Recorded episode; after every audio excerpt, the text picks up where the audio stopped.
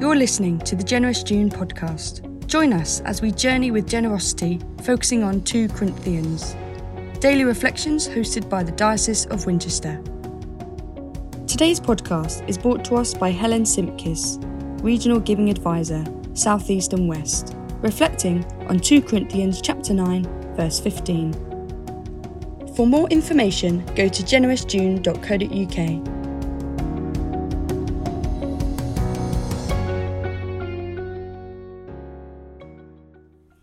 St. Augustine wrote, God is always trying to give good things to us, but our hands are too full to receive them. Perhaps our heads are also too full, too full of words and of descriptions. Do you know that frustrating feeling when a word just feels out of grasp? It's on the tip of your tongue, but you just can't bring it to mind, and a million other words seem to appear instead. In my family, and I'm sure in many others too, we use some strange made up words to describe everyday items when the actual world just feels a little out of reach. My husband's parents call the cash machine the dib dib, while my grandmother has always made it clear what she wants, be it the TV remote, a cooking utensil, or the newspaper, when referring to it, and any other noun, as the doings. But what happens when we don't have the words at all? There is a difference between knowing the word and not being able to find it, and knowing a thing as true in your heart, but not having the words to express it. So often, when talking about our Christian faith, we rely on phrases that do not fully explain what we mean.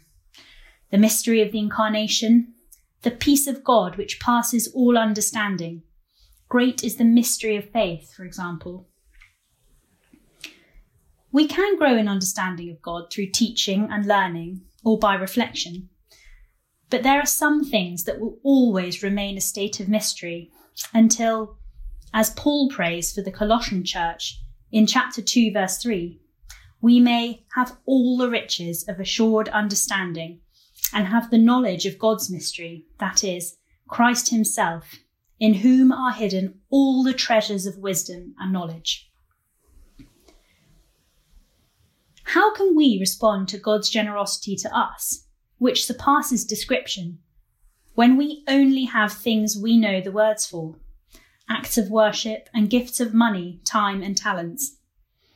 How can our physical offerings compare when that gift He made for us in the body of Christ is beyond the world of words? It is easy to feel like our giving in response to God's generosity is trivial by comparison. When we give to God in thanksgiving, we are still in that world of earthly gifts. But we must trust that God can see in our hearts what that gift or offering or sacrifice, be it a gift of money, of time, or of talents, means to us.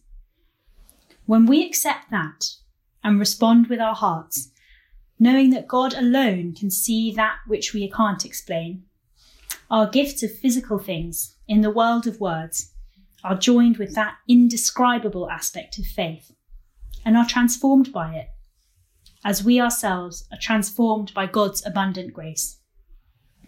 It matters what we give, and what we give matters to God, even if we can't find the words to talk about it.